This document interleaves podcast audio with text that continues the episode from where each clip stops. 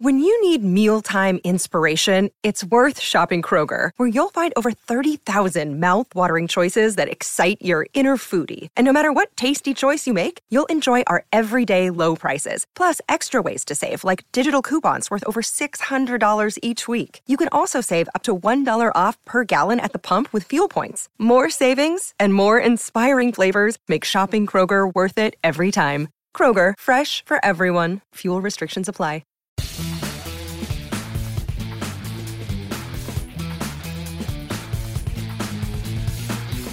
What's going on, everybody? It is Ricky LaBlue, the associate editor of TechSideline.com, your Virginia Tech football beat writer. Here, as always, with Will Stewart and Chris Coleman here on another episode of the TSL podcast. Guys, we have a lot to talk about today. There's National Signing Day tomorrow. We're recording this on Tuesday. Uh, we have the, the Tech Miami basketball game that we have to get to. And then also a $4.5 million weight room project that I need some answers on. So, how are we doing today? Doing well. Doing well. Doing all right. It is. Uh, it, it's still cold as hell out here, ain't it? Uh, you know, it could be worse. Actually I actually think overall the winter's been fairly mild. You really? think? No way, man. Of course, you're not 53 years old. You'll change your tune here in about 20 years. we'll, we'll have to we'll have to come back and do another episode of the podcast in 20 years. The, the see grumpy if old man edition. see if Chris has changed his mind. Will be even colder. Then. you kids get off my lawn. Let's go ahead and start with the Virginia Tech basketball game. Obviously, they lost to Miami 84 75. All three of us were in attendance for this game, actually. I know Will and I were in the stands watching, and then Chris was in the press uh, press row as usual, sitting up high in the rafters of Cassell Coliseum. Yeah. Since we're no longer allowed to sit courtside. Uh, Tech was down. Um, the largest deficit in the first half was 16. They were down 12 in the first half. They come back. They cut the deficit to three at one point yeah. and um, then Miami just went on a, a clutch run. They scored, I think it was Chris. You noted three out of the last four possessions Three uh, of the I- next four. or the Three next- of uh, Tech cut it to three. 66 63. Yeah, first Bibbs won on his own personal six nothing run. Then J. Rob got a steal at half court, broke away for a dunk. That made it 66-63 Then they call a with timeout, three fifty one right? left. Yeah. I think Miami calls a timeout and they score on three of their next four possessions. And, uh, And and, Tech that. actually played pretty good defense on those on, the, on those possessions. Miami just made some clutch shots. yeah, it, it seemed like they were contesting those, but outside of those possessions, Tech did not play good defense at all. well, they played good defense in the second half to get back in the game. Fair enough, but the Uh, first half was, it, aw- it was a mess. It was awful. Um, even in the even in the second half. I think Miami shot like 47, 48 percent from the uh, field, 42, and they shot four- like 42.9 percent. and I think Right. they shot fifty six in the first. 56, 58, something Yeah. like that. Um, yeah, I mean, it, it was bad. It was a bad So, performance. You know, unlike North Carolina, North Carolina cooperated by missing all kinds of shots. Um, that's the only team I've seen Tech play this year that, that when they had a chance, they, they really didn't start making shots. Miami, when they were left open, they made them. Yeah, uh, uh, you know what? What for us? It was some of the shots were frustrating. Like uh, when this was in when the second half when Miami had it had the ball right under the Tech student section, and the ball's about to go out of bounds, and the Miami guy grabs it and just flips it up towards the basket, and it just lands right. It goes right over the head of the Tech player, and the Miami bas- uh, player under the basket just catches it and lays it in. That- See, you know, This is where you cue the rant about the tallest guy for Tech in the game for Tech at the time was what six six was six six. Six, well, five, well, wasn't it? right, right. Well, and and you can rant about two things. Uh, you can rant that uh, Tech doesn't have a true backup center, and you can also rant that okay, so the one guy that they do have who's that big. Bo- just didn't bother to show up and play hard, so Buzz benched him, as Buzz should. You should bench a player when he's not playing when you feel like he's not playing hard. Kerry Blackshear played fifteen minutes, 15 and that was about it. 11 in the first half. Yeah, I mean, it Somebody was- had to it give was PJ bad. Horn a break for four minutes in the second half. yeah. I I mean, th- th- that was the most um, contribution we I think we've seen from PJ Horn all season, especially Well, in since ACC the, no, play. the Iowa game when uh, Blackshear got in foul trouble, and I think Horn, what did Horn score like 17, 18, 19 points? something like that. he had a I, I don't huge remember the numbers, but Uh, uh, yeah, I mean it, it was a monster game, Uh, and uh, Tech didn't play well in the first half. But PJ, I think, scored eleven or twelve points in the first half to keep them in that game, and then they ran away with it in, in the second half. talking about the Iowa game. Talking here. about the Iowa game, right? And uh, he played well on, on Saturday against Miami. He got the most out of his ability. Uh, I think he's the only player Virginia Tech put on the court where you can say that that got the most out of his ability on Saturday. And you know the disappointing thing is, uh, the effort level and how that's becoming a, an issue. Virginia Tech did not put forth the effort required in a home loss to Florida State. And Buzz did not say that immediately after the game. He called him out in private. And then after they beat Carolina, he came out and said, I thought our effort on Saturday was pathetic. Against uh, Florida State. Against Florida Yeah. State. Right. So, three straight game after not playing hard in a home game in which they're favored against Florida State, in which they lose, they play hard for three straight three straight games and beat Carolina and then win two road games. All three of those games where they were the underdogs. Come back home, they're five point favorites against Miami, and they don't play hard again. And they get punched in the mouth and in the get- first and- half. and they lose. Right. What, what I don't understand, you know, the the psychology of an athlete is uh, they they Virginia Tech plays what 17, 18 home games a year. It's it's a lot, and those early season games against the dogs, there's nobody in the stands, relatively speaking. There's first four or five thousand people, maybe. You come out, you know, and, and then there are those, those there are those two o'clock Saturday games that you get in February and March that where the crowds are good. Oh, man, yeah. And this was one of them. This was an excellent crowd. How can you, and, and I'm not saying this, I'm not criticizing, I'm genuinely asking the question.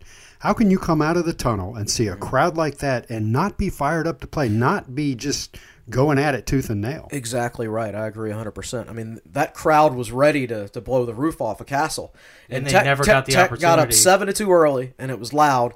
And then they got really loud in the second half when Tech cut it to 3. Yeah. But it could have been that loud the whole game if Tech Yeah. had played from from the opening tip, and it's just it was very frustrating. And, and, you know, it's it's a weird position to be in, you know, as a Virginia Tech fan, but also someone who's covering the game and, and you know can't show emotions and things like that during the game, and you can't be emotional at press conferences and things like that after the game.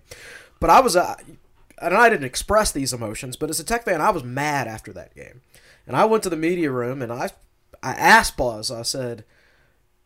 I said, "Is it frustrating on uh, February second, in your fourth year of your tenure, when you've got players on this team who played in the NCAA tournament last year? You've got juniors and seniors on this team. Yeah. Is it frustrating to have to be coaching effort at this stage in the season, at this stage of your tenure, and to actually have to bench upperclassmen and put in freshmen to teach the upperclassmen how to play hard?"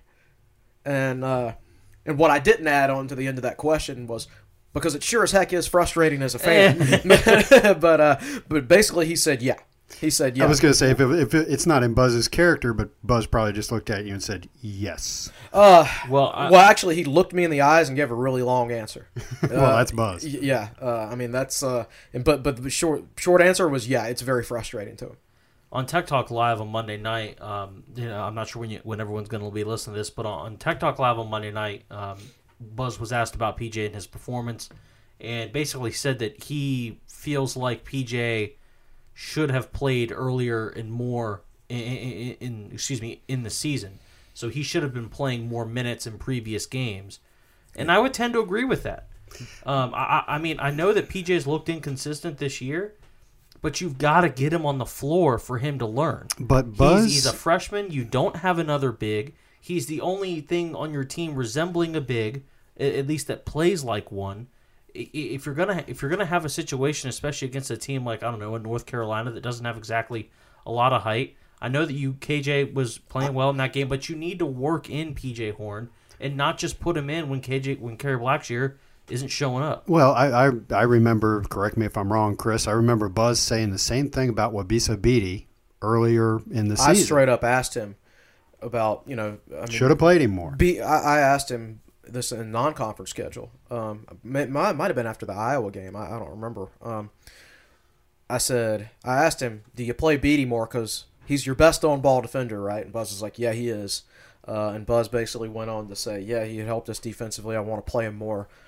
He basically said he's not as advanced offensively right now, and uh, which is not surprising because Tech's offense. You have to be a pretty unique point guard to be able to run Tech's offenses to Te- Tech's offense efficiently. Basically, you have to be able to keep up with Chris Clark and Ahmed Hill when they're running the court, and there's not a lot of guys who can do that. Justin Robinson is the only guy on the team who can really do that effectively. Um, so. It's, it's it's very difficult for a guy like Bede to come in and run Tech's offense, but you know you saw him on the defensive end on Saturday, and he's one of the few guys on the team who who can stop the ball on a, on a semi consistent basis. Yeah, he is. Uh, Tech was out rebounded by 13 in this game.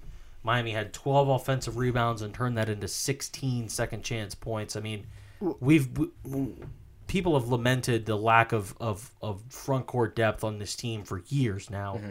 and it's still an issue. I- I- And- well, and, and well- it's not going to get any better. So many of their offensive rebounds were out around the three point line. This is true, but but there are a lot of rebounds that they're giving up under the basket. too. And, and Virginia Tech, they shoot the ball and they bail. They bail and get back on defense. Yeah. And Chris is right. A lot of those rebounds were long rebounds. And then also, when the other team is making 60% of their shots like they did in the first half, there aren't a lot of rebounding opportunities. Correct. Yeah. You know, so uh, yeah, Tech needs more height, but part of it is philosophy, part of it's how they play. Some of it was just dumb luck, and some of it is the other team's making too many shots for you to get defensive rebounds. Yeah, that, that, that's certainly accurate. Um, so all in all, you know, it's it's it's not going to be pretty for Virginia Tech on the boards, hardly any. But when the other team is making that many shots, it's particularly not going to be good, good on, on on the offensive glass. Yeah, Uh, they, they had a good rebounding game against Carolina, but part of that was Carolina didn't put much forth much effort that night either. Yeah, yeah, I mean- Tech did and Carolina did. Well, Carolina's not that good. They're, they're- uh, let's be honest, Carolina's and they not compounded it by not playing hard that night. Right, exactly. Uh, so, I mean, it's the same thing for Carolina as it is for Virginia Tech. If they don't play hard, they're going to get beat. Yeah. Uh, Look, they just lost three games in a row. Yeah, you're not wrong. Virginia Tech is 16 and seven this year, five and five in the ACC. Um, missed a chance for a top 50 win against Miami. Uh, how does this loss really impact the resume? Well, it's it's they've already won more road games than they did last year, and and now they've or, or as many road games as they did last year, Uh, but now they've lost more home games than they did. Buzz last mentioned year. that on Tech Talk Live as well. It- It's that's the frustrating part is you know you're finally selling out Cassell on a consistent basis. Fans are coming in for these Saturday games against Florida State and Miami And and, you're watching their team not play. Well, it's not just losing; it's just, you lose because you don't play hard. Kind of laying an egg. Yeah, yeah. I mean, uh, so that's the frustrating part. It's you're you're capable of winning those, those two games. You, you know, as a Tech basketball fan, you can accept losses. I mean, goodness knows you're used to them by now in the history of Tech basketball, right? This is not historically a successful program. Yeah, Uh, true. You know, unless you. I- Unless you define something other than NCAA tournament appearances as successful, then this has not been a successful program over the long haul. Uh, but what is unacceptable is is when you is you're coming off an NCAA tournament appearance. You should be better defensively just based on personnel, but you're losing home games because you're not matching the other team's effort. Yeah, I, I, I there. These are all um, all credible issues that you guys have with the team, and we'll have to see if Virginia Tech can get them worked out. They have NC State uh, tomorrow night. Remember, recording this on Tuesday, so have a Wednesday night, 9 p.m. Uh, this was announced today this is sold out. So I find that interesting. They've they've not played well in two Saturday afternoon games against Florida State and Miami, and yet they sold out a Wednesday night 9 p.m. game against NC State. I'm guessing. All right, first of all, almost all ACC games this year were almost sellouts because they almost sold out their season tickets. Right, passes, so they're basically. close. So they only had to sell a few individual game tickets, and But it's surprising that they were able to get those tickets sold on a 9 well, p.m. you're game. assuming they actually got sold. This I mean, is- I mean, this is uh, also I true. mean, the students don't pick up all their tickets. I mean, I mean tho- those bi- that big empty section above the band that nobody sees on TV. That's you know eighty percent empty for most games. Those are student tickets that nobody picks up. They they put those for sale to the general public, I think. And I know one guy at Virginia Tech got a group of like the the athletic department gave him a big group of tickets up there for him to take like a, a group of kids to last year. So by sellout, it doesn't necessarily mean they're Air buying those last few tickets at the last second. It means they're getting donated or maybe Sell out something, in air uh, quotes, yeah. Right, right. So and, and looking around the Coliseum, looking around Cassell during the Miami game, three of the corners were full, and that one That corner one you're is- that talking one is about never full. was not even right, close. Right. Yeah, it's it's not even close. So uh, and the students aren't aren't picking up their allotment, and you know does just doesn't seem like they're interested in watching this team play unless, Unless it's unless it's Duke Duke, or or Carolina. UNC. Now that big group of students that's right behind the basket that goes straight up, they're they're great fans. But you mean, but this that they can't fill in the corners of their section. Yeah, yeah. know. The the the size of that group needs to grow, is what you're saying. Yeah. Yeah, uh, well, you know, it, it, it's full in the middle and up to the band, but once Yeah, you get above the band, Then it's yeah. then it's no longer full. Yeah. Um, Tech got had, does Tech have a realistic chance of winning this game against NC State? NC State's pretty good this year. Sure, they got a realistic chance. I mean, NC, uh, NC State is has like what four top twenty five wins. Uh, They also lost to UNC Greensboro at home. uh, you know, uh, first year under Kevin Keatts, who's the former uh, Hargrave head coach down in Chatham, my neck of the woods. Um, James Johnson is on their staff as an assistant coach. Um, uh, it's it's an interesting matchup. JJ gets his revenge in Cassell Coliseum on Wednesday night. Well, he sure he sure did in the last couple years when he was on Miami staff. Uh, I I think uh, this is one of the, the last time Buzz Williams called his team out for not playing hard. He did it privately, and they came out and played their tails off against Carolina. well, now he's done it publicly. Right, and so all right, this is the first time I can actually remember him really calling his team out publicly. More than once. Right. Post game Right. and then Po- again on post-game, Tech Talk Live. Tech Talk Live, and in the um, in uh, the conference call with the media yesterday afternoon. Yeah, he's so he's done it. He's had three media availabilities The since conference the end call with the nerd, so-called nerds. with the so-called nerds. Well, he's now he's using those nerds to call his team out publicly.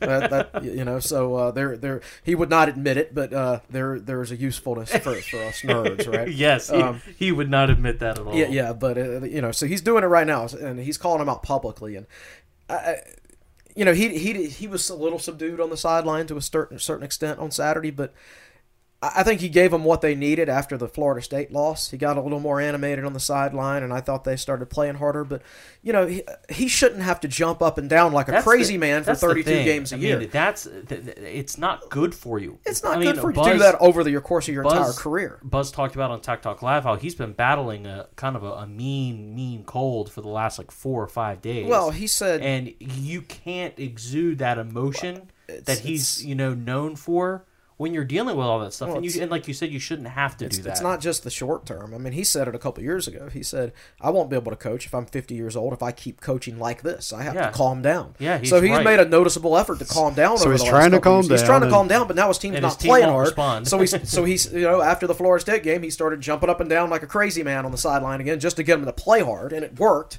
But you shouldn't have to do that every game. Yeah. I mean, Coach K just sits there, and his team plays hard. Tony Bennett doesn't. I mean, Tony Bennett gets gets animated, but Yeah. but, but you know not all the time. Tony And- Bennett isn't playing hard. defense, which Yeah, is right. what Buzz does. right. Uh, you know, Bob Huggins, he just sits there, w- w- it looks angry the whole game, and his team plays hard. you know, you shouldn't have to do what Buzz seems like he has to do to get his team to play hard. I mean, it Totally should, agree. Should have it should be there naturally.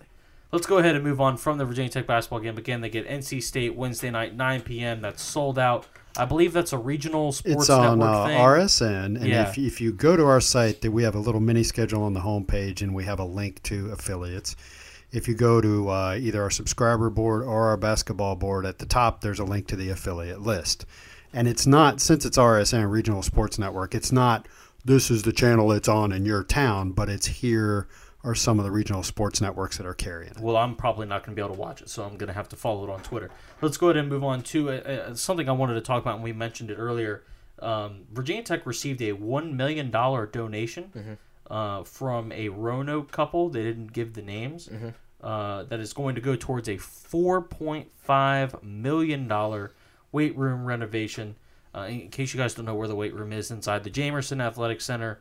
Um, the weight room is down below there on the fir- on the really the ground floor, not the first floor, and um, it kind of faces the practice fields in the in the indoor practice facility. Um, there are a couple things that I wanted to hit on. First of all, um, how does this cost four and a half million? I don't know anything about. Are they knocking down walls and things like that? Um, I'm not see, and I'm not exactly sure because they didn't. haven't really- released any plans. Yeah. Now the one thing they did say that they want to do is, um, you know, those big kind of like roll up doors on the indoor practice facility that allow the players to move in and out very quickly. Mm-hmm. They're going to add similar style doors to the weight room to allow the teams or, or the the units of guys Right. weightlifting to get in and out of there. So there's going to be some brick and mortar work Yeah. here. There's not. We're not just talking Right, about right. new weight but equipment. four and a half. well, if you, if you remember when when they redid the halls in the Merryman Center, that was over a million bucks, and that man. was that wasn't that was just mortar. graphics. That was just graphic related paint, paint, and uh, you know and things like that. flooring, and that's about it. Correct. Uh, so I'm thinking there's going to be some walls being torn down, maybe some expansion and things like that. Um, they've got that that patio area that probably extends 20 or 30 feet outside the weight room. That if they wanted to add space, Yeah. that they could move it out. Yeah, they weren't super clear They exactly were not what they're going to do, they other do. than the. You- You're not just doors. talking about new bench press machines here. What they did You know, say was that there is a, a space in the weight room in which the team stretches. there is. I've been in and that little room and before. then they're going to instead of doing stretching in there, they're going to have the team stretch in the indoor facility and then cut across the practice Mm-hmm. Okay. field to, to go in there. So that way, they will be adding more um, more Okay. more weight See, I- racks and more well- stations and stuff, and also they're moving the um, what they call the refueling station, basically where they can. You know, get, get some extra, you know, nutrition or whatever, Mm-hmm. and, and kind of, you know, hydrate afterwards. They're going to move that down outside the weight room. Well, okay, I know exactly what what you're talking about. Then I know that the stretch room. It's right next to the weight room, and there's a wall between the weight room Well, and the stretch guess that room. So wall's there you gone. go. They're- they're tearing the walls down. Is the is the stretch room where they used to do 40s and and I think so. Way And- back when they first well, built Merryman. Uh, and after Well, camp, it's- after camps and things like that, they would they would gather all the recruits and their parents in there. Yeah. Uh, you and I've been in there before, like for recruiting. yeah, yeah camps and that, things. it's probably not big enough to do a 40, but I think they do shuttles and three cone. They- they do a lot of things like that. Yeah. how does this really help the program? How does this kind of investment really help the program? All right, so so let me jump in here. Uh, I'm a I'm a little bit of a Colorado State fan. Uh, What?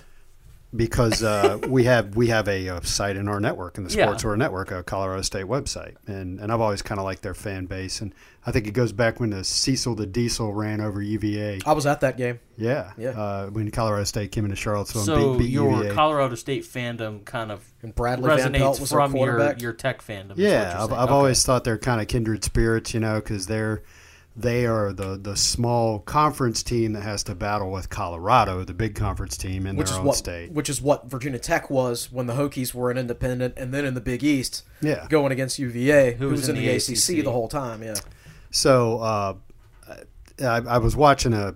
I've I've kind of been watching this whole story. Colorado State built an on-campus football stadium. Uh, I don't. I think they finished it uh, Where were they playing? a little bit out of town. You know, uh, Okay. um, I can't remember the name of their stadium that was out of town, but when, whenever you watched them on ESPN, they would show the line of cars with the headlights coming down the highway to, to get to their stadium. So they built an on campus stadium, really nice facility. Not big, it's probably 40 or 50,000 seats um, because their, their fan base just isn't that big. Yeah. But you're talking a couple hundred million dollar facility. So I was watching one of their football games last year, and they and they were talking about the facility. They have their weight training facility in that stadium, and it's a. It, they said it's a thirteen thousand square foot weight room. Um, okay, so I just kind of filed that number away. Well, that that press release that Tech did that talked about uh, this refurbishment of the Merryman Center weight room. I've unfortunately I've scrolled on my phone past the number. Uh, so give me a 2nd Isn't it? here. i- Isn't it about twelve thousand plus? I believe is the number. they are going to take it from about 6,900 square feet to over 12,000 square feet.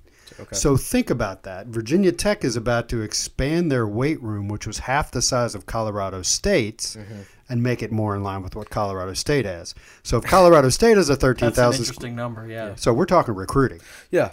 I've Um, always thought Tech's weight room was small. It, it was it was great when it was built 20 years ago. And oh, by the way, I just looked it up. The Merryman Center was 10.6 million dollars for the entire facility when it was built. Right. And now you're talking a four and a half million dollar renovation of, of the weight room. And we remember when, when the Merryman Center was built. I, rem- I remember going to the Boston College game in 1997 and sitting kind of up high in, in the east stands, and the Merryman Center was getting constructed. And everybody's like, "Oh my gosh, that's going to be a game changer for recruiting." And sure enough, in 1998, Virginia Tech gets Michael Vick and Lee Suggs and Jake Jake Houseright and all that. I mean, but everybody has a Merryman Center now. Yeah, and everybody has a weight room better than Texas. Some So I think people have a Merryman Center with a slide. I think literally the only, the only right exactly. I I think in mini golf courses and things like that. But I think the only thing that hasn't been touched over there in the Merryman Center eh, in the last well since it was built really has been the weight room. That's the only thing that hasn't really been improved on. so if you look at the two big projects that have been announced uh,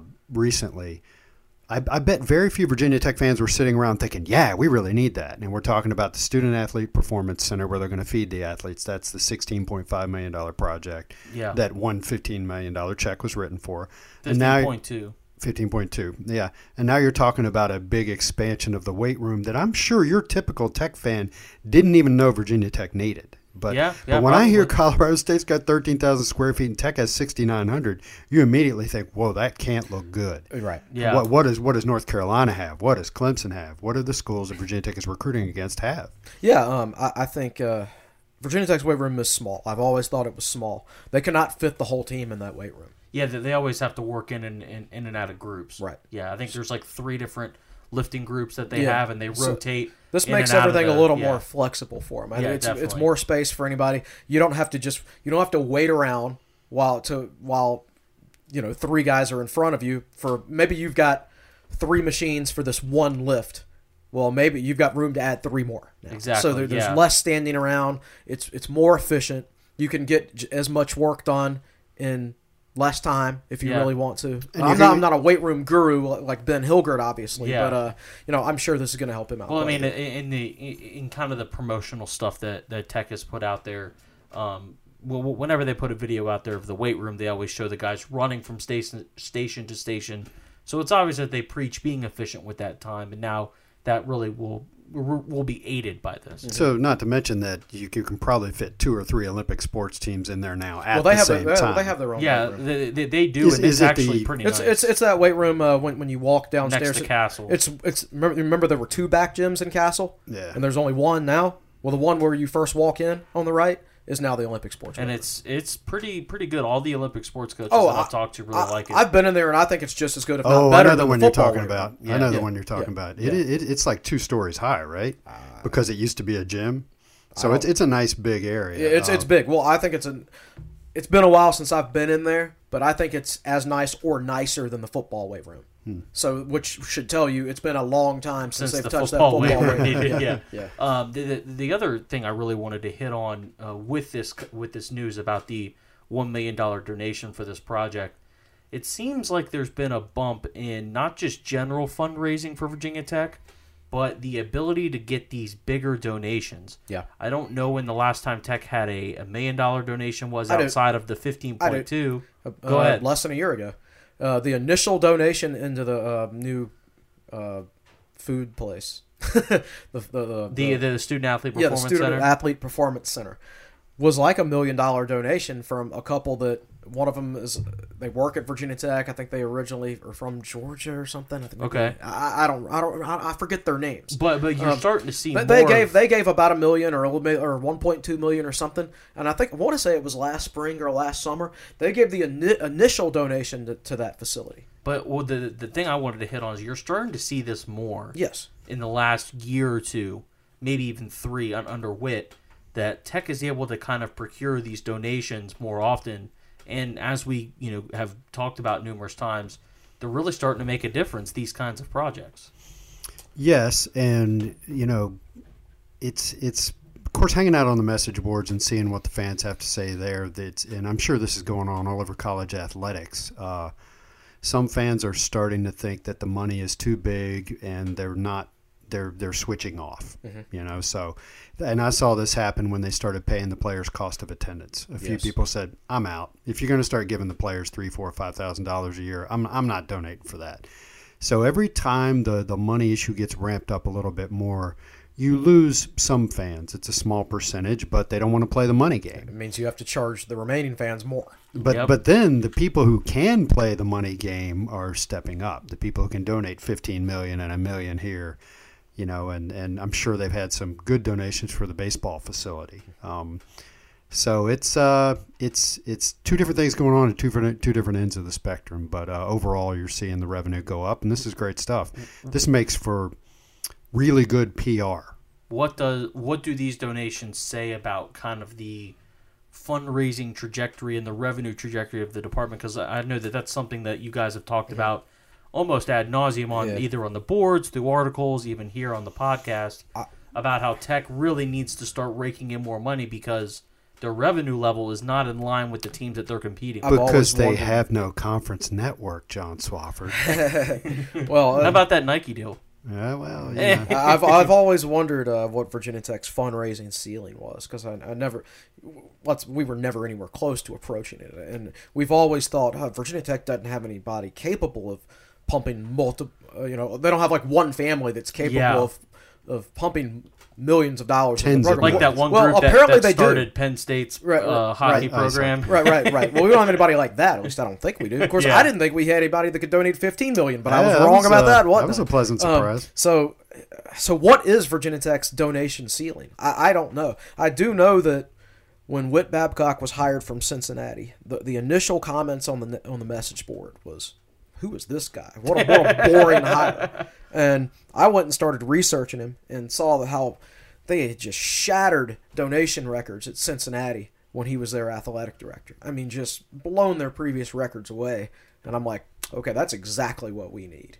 Um, and he's doing the same thing at Virginia Tech. It looks like. Yeah, he, he is. Uh, he's he is. Uh, I I wrote an article yesterday about Fuente's extension and how I, it's more fine. where Tech is more flexible financially now, and and I and overall our revenues have increased by about ten million since uh, since Babcock was hired. The, the expenditures expenditures have increased by fifteen million also. Yeah, but this uh, is true. I think it, but that but that Gotta was spend money to well, make money. Well, and that was as of two years ago. They had, the updated numbers have not been released since the drive for. So we, 25. we haven't gotten the numbers for 2016, 2017 That's right, yet. and we're in the middle of 17, 18 right now. and We're all, so you're always a year behind. Yeah, yeah, yeah. this uh, is when- true. when it comes to the numbers being released, but we'll have the numbers for 16, 17 right at the end of the 17, 18 fiscal year, and I'm I'm guessing.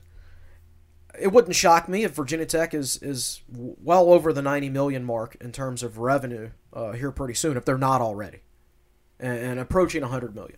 and and you know it, is as much as some people might lament the the amount of money that is in college athletics, that's the number I, you have to I be at. lament the amount of money that is in college athletics, but I'm I don't want Virginia Tech to fall on the sword for a principal. either. Yeah, exactly. I, I would love to have big sweeping changes to, to college athletics and the money that gets spent. What whether it's you know, and a, lot, a, lot, a lot of it is increased uh, scholarship costs, and, and that's a big part of it at Virginia Tech.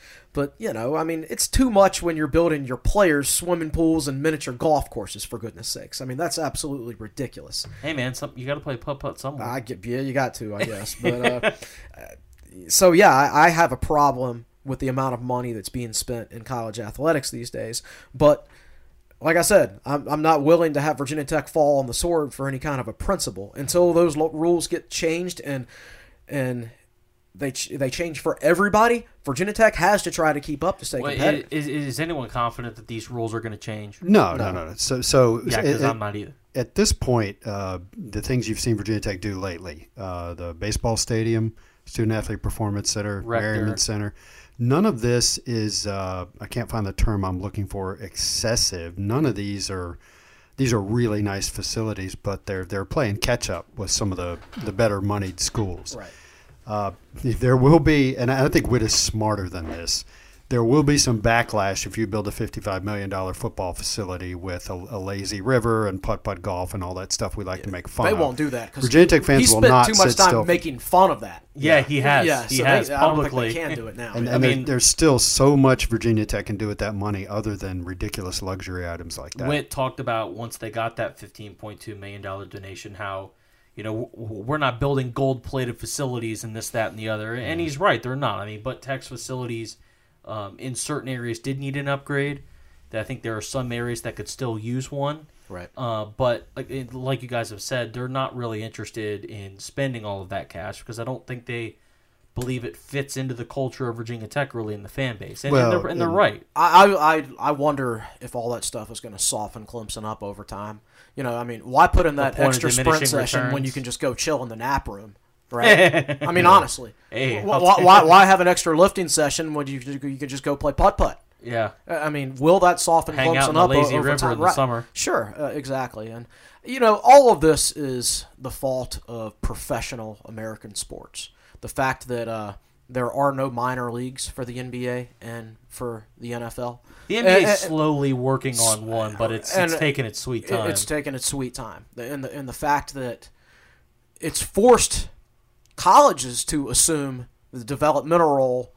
Um, and, and you know, it's not like that in baseball. Well, it is to a certain extent. You see plenty of baseball players I obviously go to college. Yeah. but at least baseball, the sport of baseball, has developed their minor league system so that you know you, you don't see you don't see the number one prospect in, in baseball go to college and and then you and know, not go to class and for not a go to year. class for a year and then go straight and then go to the MLB draft and things like that. I mean, if if if you go to college and play baseball, you have to stay for three years before you can declare for the draft. And uh, you know, I mean, and you you look over in Europe at how they handle their soccer programs, and you know that they get they get guys six years old and put them in their academies, and they pay for their education all the way up. Yeah, yeah. You, you know, and that's some and, and develop them in their own systems and programs and things like that. You know, they go to school during the day, and right after school, they're out there on the soccer field uh, developing as players, and pro- the professional teams pay for that. Yeah. uh, and you don't see NFL and NBA teams willing to make that sacrifice. Now, the NFL is paying their commissioner forty-two million dollars a year. could they make that sacrifice? They could, and they could take the onus off the colleges, and we could actually have real Real amateur athletes, yeah. Right, right. Yeah. the- the- yeah, and and we would not have this this issue as much. Um, but until that happens, I I mean, wh- why, why would a why would a five star basketball one and done player go play the in the NBDL when it's quite obvious that he can go to certain colleges and make more money than the NBDL pays? Yeah, you're right. And get better Totally right. exposure. College And- college basketball get- gets better exposure and, than get, the NBA, and get better exposure. Yeah. Oh, Uh, sure. Yeah. Right, right. So you know, Well, uh, we got really quick. It's not even the D League anymore. It's the G League. is it really? For, What- what does for- that stand it's for? sponsored by Gatorade. Oh, okay. okay. Well, at least it has a sponsor. Well, now. well, see, here's the thing. Nobody calls it the G League because it, it's still the D League to everybody. Right. But you, you, you, I think you're totally right, and I thought it was really interesting. Um, the Titans hired Mike, Ver, M- uh, excuse me, Mike Vrabel as their head coach, guy who played for the, the Patriots, won a Super Bowl there. Uh, and Mike Vrabel said in his uh, opening press conference, you know, colleges are the uh, the minor leagues of the NFL, and we need to adapt our systems in the NFL to fit colleges. And I thought that it was really interesting that that's really the first head coach that's actually admitted that. That That's tough out, out loud. Exactly. well, well, here's the thing: if they if they model their systems too much about it, they're going to get their quarterbacks killed because you know colleges have mobile quarterbacks, and man, one of those NFL defenders, if if, Yeah. if you run the ball 20 times with your quarterback, It's against- already happened. Oh, you're going to get your quarterback killed, man. mean, one of those big 270 there's a pound reason that- linebackers in the NFL. There's a reason that RG3 suffered multiple knee injuries for my Washington Redskins and then completely lost any semblance of. of, of uh, what he could have been. Yeah, exactly. Hi- His potential was gone. Let's go ahead and move on from this discussion. Obviously, tomorrow, Wednesday, National Sign Day. Um, Tech, most of the class is about filled up. So they have 22 current signees. Uh, we have two more signees that are basically guaranteed at this point. Javon Beckton, who committed recently, and Cam Goode, who's been committed for a while, but did not sign officially because he wanted to sign with his teammates up there at St. John's College in D.C. Um, so that said, there's only a couple remaining targets that Virginia Tech has really been pursuing over the last couple weeks. So I want to hit on all of these guys and spend some time on uh, if you think that these are extremely important recruits for Virginia Tech. We've talked about this in brief over the last couple weeks, but it's really coming down to the wire now. Um, the first recruit, uh, everyone asks about this kid. Everyone knows this kid. Tech's been recruiting him for two and a half years, and it's Dax Hollifield, uh, linebacker, probably an inside, probably a Mike linebacker, but, but Mike, seems like he could play backer if you needed to. If you needed him to, but I think But- Mike is his future. Yeah, uh, from Shelby, outside of Charlotte, North Carolina. Uh, four star kid, mid four star. Tech's been recruiting this kid for a long time now. Uh, the up and down part of his recruitment, I think, is kind of um, maybe frustrated a lot of people just because it has been so up and down. It seems like the the teams have always switched, except Virginia Tech. Yeah. Um, but i i i are you expecting a bit of a crapshoot for this one? Did, did, you know, I guess it's one of those recruitments you can say whatever happens won't won't surprise you. yeah, But uh, he's That's been, how I view He's it. been so consistent with, with Virginia Tech from the very beginning. I, I could understand how it'd be up and down for like a UNC fan because at one point it looks like you're out of it, then ne- another point you think you're number two or maybe even number one. I, I, I don't then you're know. out of it, now and you're then back of in it. it. Now you're back in it. Right, right, exactly. And uh, I guess same thing with Clemson. But uh, you know, at one point it's been Virginia Tech and North Carolina, and Virginia Tech and South Carolina, and Virginia Tech and Stanford, and Virginia Tech and Florida State. It's always been Virginia Tech and somebody else. Um, and the way we got a question about this in the Q and A last week, and, and and the question was, have you seen a carousel, uh, recruiting carousel as much as Dax's in, in, in recent memory? And is is it that much of a carousel? I mean, a carousel goes around and around and around, and then you end up in the same spot at the end of the ride. And I think that's what it's going to be like. I mean, I think the carousel ride's going to end, and he's going to be right where he was when he first got on the carousel with Virginia Tech. Yeah. Uh, I think that's that that's how it's going to end up. I, I think he's gone through the process, but there's no school he's visited more than Virginia Tech. There's there's no defensive coordinator he's closer to than Bud Foster. Um, I, but and I, and I think when it comes down to it, you go with familiarity, and and for a guy like Dax at least, you go with familiar, familiarity. Clo- you know, he, he's going to be close. Unless he goes to Stanford, he's going to be somewhere that's close to home. So I don't think location is an issue. Uh, between you know Virginia Tech and Clemson and North Carolina, they're all close enough. Yeah, and I, you know, I, I and the and I don't think I think he knows that Clemson didn't want him as much as Carolina and Virginia Tech. Clemson definitely backed off for a lot of his recruitment, and then seems for to for over a year they they Yeah. weren't involved at all. Well, maybe that's part of the reason why at the uh, He was burning guess it'd be Clemson the, memorabilia. Yeah, the yeah. ACC championship Right. game a couple years ago. He Yeah. was burning a piece of wood with Clemson engraved on it. Yeah, right. So you, you you just don't see guys doing that. And by And the way, that video has since been taken down. Right. Well, you, you I went to go screenshot Did, it did the you other really? day. Yeah, I that wa- I wanted good, good call. I, I like like where, like where your head's at. But uh, yeah, so you don't just go from burning that to signing with Clemson. I, I, I think in, in a year span. Uh, so and you don't go to Carolina either. I, I just think him sitting in Lane Stadium this past year and watching Virginia Tech beat them fifty nine to seven. Kind of sealed the deal. I don't wouldn't say sealed the deal, and maybe he doesn't even realize this in his own head. But you know, Dax is a football player, man, and a pure football player like Dax, I don't think he'd go to UNC. What, That that is the only outcome that would make my head explode. If he went to is if he UNC. went to UNC. right? There's no reason to go to UNC. Well, I, I mean, I, I think we were talking about this in the office. If I were a Tech fan, I'd be pretty pissed off if he went to Clemson because Uh, yeah, Clemson. be, be ticked. Yes. I mean, Clemson literally came in at the end. The kid did not like Clemson, at least i i publicly in his recruitment. They all of a sudden jump in at the end, and, and now you get them. Obviously, they won a national championship, so they're going to be able to do that with a lot of kids. But definitely, I think the UNC, um, if that happened, I think Tech fans would ha- bring out the proverbial pitchforks on our message boards. Yes, and I Yes, think, they would. And I think Chris would too. you know, we, we could we could easily beat on UNC for a while. It's it's it's easy sport. you It know, is. so. It is. Yeah. Low hanging fruit. Uh, so Dax is announcing at 11 a.m. Uh, Chris, you you're on record saying that you think it's going to be Tech, but you're I mean, I have no inside info on that. It's yeah. a gut feeling. I don't think but, I don't think any three. I don't us- think anybody has inside info on Yeah. what Dax's going to do. But I, I, I still feel good about it. I, I just can't help but feel good about it. Will, do you feel as good about it? Uh, when you've been doing this as long as I have, you hear stories about recruits who are on the phone with tech coaches and they tell them, "Yeah, man, I'm coming there," and then they Don't put the phone away and walk up to the podium and put somebody else's hat on. You know, so you just never know until until they fax in the LOI. Well, we will know at 11 a.m. tomorrow. Uh, the the other big kind of uh, big name recruit that Tech is recruiting, a guy that kind of bloomed late in the process, is Javontae Jean Baptiste, which is the best name in this class, I think. Um, he just finished an official visit to Texas A&M.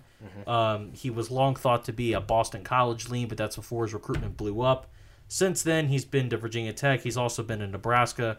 He had a relationship with Scott Frost over at Central Florida. Uh, this is a kid from New Jersey.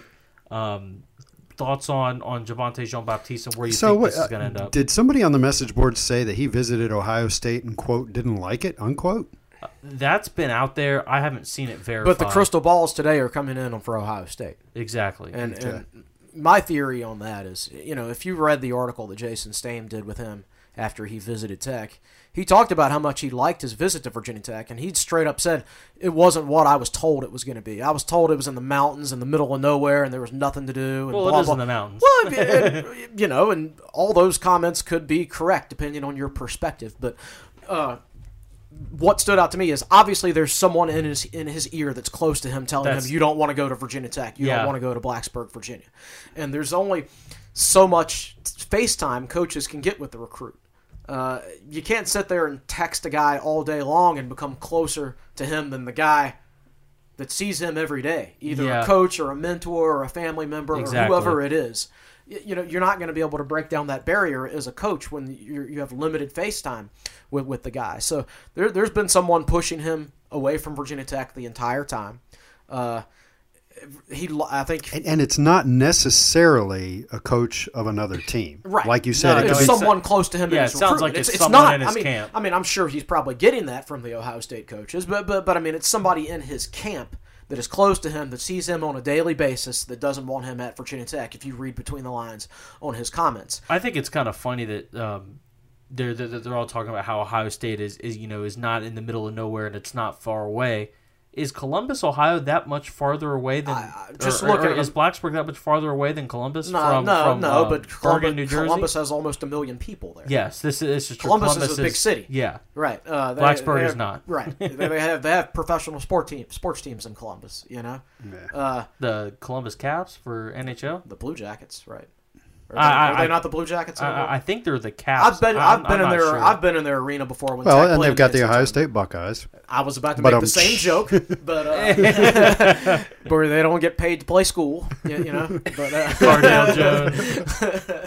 Oh, but at, man. at, at any rate, uh, so his other two options are Nebraska, you know, population of almost 300,000 people, a state capital.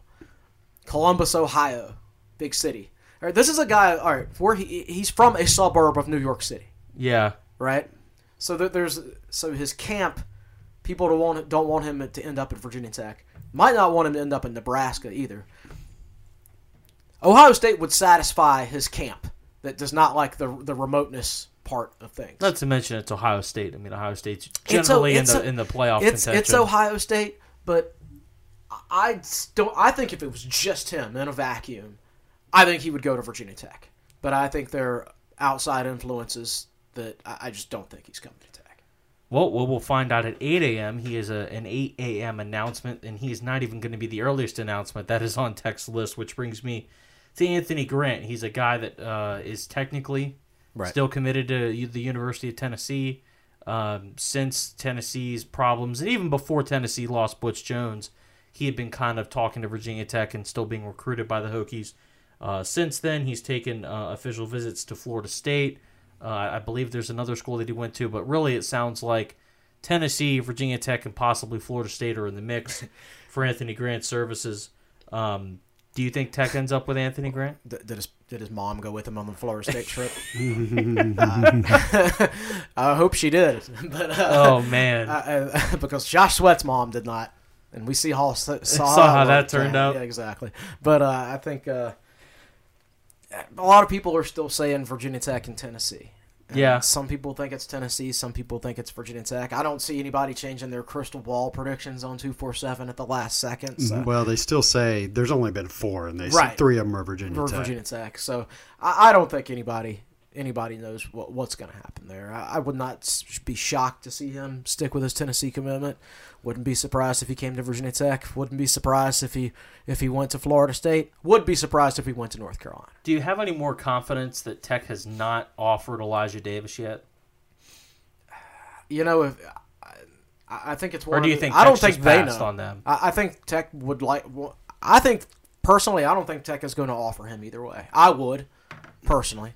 Um, Yeah, we've talked about that on yeah, the podcast. Yeah, but uh, I, I don't think not offering Elijah Davis is an indication of anything about about Grant. Okay, because at least for for my vantage point, it seemed like it was going to be one or the other, and that Elijah Davis, who's a local kid from uh, Lynchburg, yeah, um, it it sound it looked like that he was kind of their backup option. I mean, he's a guy that, you know, i- i- if if he got a tech offer, um, it'd be shocking if he didn't take it because Yeah. right now it seems like he's either ODU Right. Or JMU, possibly Liberty.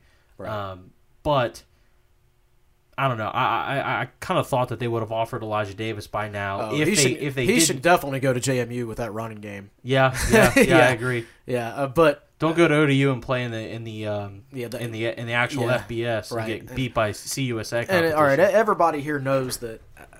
I think uh, that I, I'm not against the local recruiting, but I don't wouldn't recruit locally just for the sake of recruiting locally because I think that's part of the issue that got Virginia Tech and, and the talent disparity, disparity that that they they, were in the last few years. Uh, but that being said, I would offer Elijah Davis because I like him. I think he's a really good player. Um, I was split on Cole Beck to a certain extent. I mean, I think Elijah Davis is the best is is the, best, not the best back in the state because that's for Ricky this class it's Ricky Slade. But I, I would have Elijah Davis second in the class. That's my own personal opinion. Yeah. Yeah. Well, we'll uh, we'll have to see what happens. Anthony Grant is announcing at seven a.m. So we'll have to be up a little early for Wednesday. Well, uh, you guys can do that because I'm going to be up past midnight writing the NC NC State recap. So I'll let you guys handle the 7 Oh man, stuff. um, I have three press conferences to be at tomorrow. yeah, yeah. Tomorrow's gonna be a little busy. For, uh, um, you Virginia Tech's uh, recruiting press conference, the signing day stuff, which will be at three o'clock. You have an NC State basketball game at nine p.m. I might as well pitch a 10 in the Merryman Center. and then the other one is uh, is it baseball's media day? it is What time is that? six thirty-seven, something like Man, that. so- so right before the- before the the bat, they're yeah. doing it intentionally, so the media's already there for the basketball game. Gotta love how that works. Uh, the last recruit really that I think we need to hit on is Jamarcus Chapman. If you haven't read it already, we have a, a interview with Jamarcus Chapman on TSL right now. Jason Stamm did that for us. It's for TSL Pass subscribers only. If Will Stewart wants to jump in and give you another spiel on why you should subscribe, I'll let him do it now. five ninety nine combo meal price. If you subscribe for a month and you don't like it, I will personally refund your money. Uh, you heard it here, and you can use this as evidence in case Will tries to, to swindle you. Anyway, he wouldn't do that. Anyway, Jamarcus Chapman um, is a kid that was committed to LSU. He then committed to uh, the University of Tennessee. He then decommitted.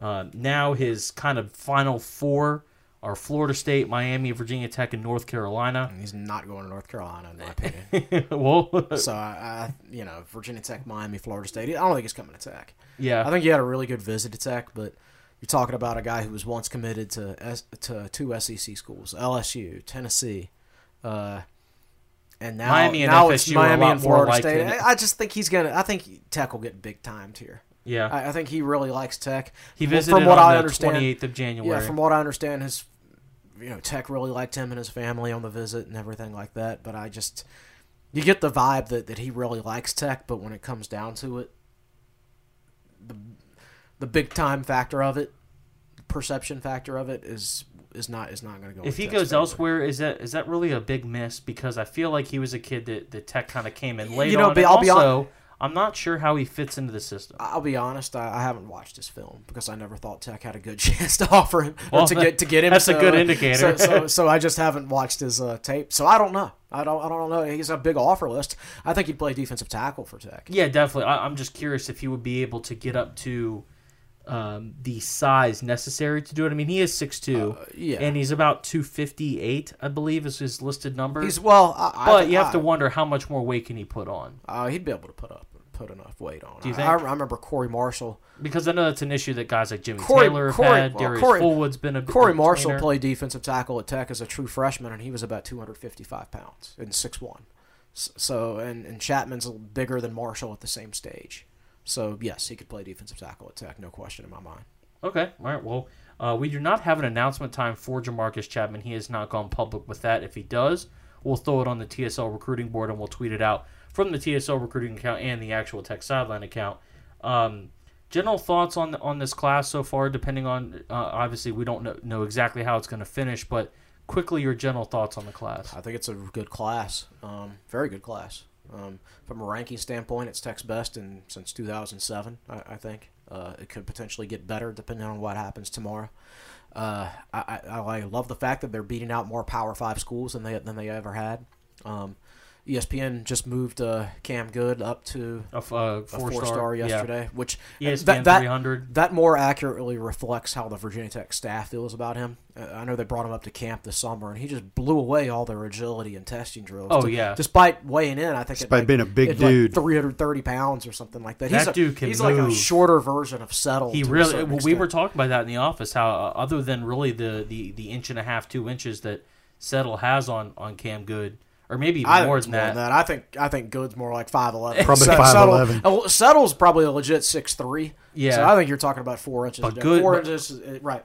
Four inches. Good of moves like a defensive end. He's, Yeah. he's that he's that quick twitch. Right, right. You, you know, you'll have to drop weight because I don't know how what his conditioning level will be. Yeah. You know, three whatever whatever he weighs. I don't know if he's three thirty right now. If he's dropped weight. Yeah, there's there's some fans on our board saying he could play this year. You know, Eh. 2018. Eh. Well, he might not have any choice. Yeah, When he you might look at have to when you look at Tech's considering defense. Tech's even even if even if you move depth. Mahota over, you know, you, I just haven't heard any rumblings about either of those defensive tackles that redshirted this past year. Porcher and Porcher hasn't even moved to defensive tackle yet. I've heard that there's an issue Well- with getting him to move to defensive Well, tackle. Wiles said earlier in the year that he had moved to tackle, but then you had heard that he was moved. He was still at end. So I, th- th- it seems like there's. I, I, don't think. Well, I don't think he's all in on defensive tackle at this stage. We'll, we'll yeah, see. yeah, we'll Uh, see. And you know, I haven't heard any any positives about Glaze. I haven't heard any negatives either. But but I, I don't- get the sense that either one of those guys is ready to step in and take the bull by the horns, so to speak, and be Tech's fourth. So the spring is tackle. important for both of them. Yeah, Yes, it yeah, is. Yeah, exactly. It's important for both of them. It'll be, uh, you know, Cam Goode uh, has a chance to play next year, in my opinion. Yeah, he does, especially given at least that you know he'll be able to at least hang in there with some guards and, and Joe centers Kane and will have a chance to play. Did Joe Kane enroll early? I uh, I don't know. I I'm not exactly sure. I There's it's so many guys enrolled early. It's almost like a 50-50 chance. yeah, it- it- enrolled it- exactly. It really is, and I know that there was also some some questions about whether some guys would enroll early. Like I know Jeremy Webb was supposed to enroll early, then he wasn't able to Mm-hmm. because of some class issues at, at his community college, but he will be here for the summer. Um, all right, folks, that's all the time we have for this one. TSL will have full coverage uh, of National Signing Day tomorrow, Wednesday, uh, starting at at least 7 a.m. for Anthony Grant's announcement, uh, and then we'll have you throughout the day. Remember, we'll have a press conference, or not we, Tech will have a press conference at 3 o'clock. We'll be there for that. Tech basketball plays tomorrow night at 9 p.m. against NC State, sold out. We've hit that one several times. We're going to try and get another podcast out this week to recap signing day, just a quick one. We're going to hope we're able to do that. I know tomorrow's going to be an extremely busy day. Can we do it on Thursday afternoon? yeah, th- I'm going to be up past that's the midnight plan. tomorrow. I, I think Thursday morning is going to be out of the question for us. But um, until then, that's all the time we have for this one. For Will Stewart, for Chris Coleman, I'm Ricky LaBlue. Thanks for listening.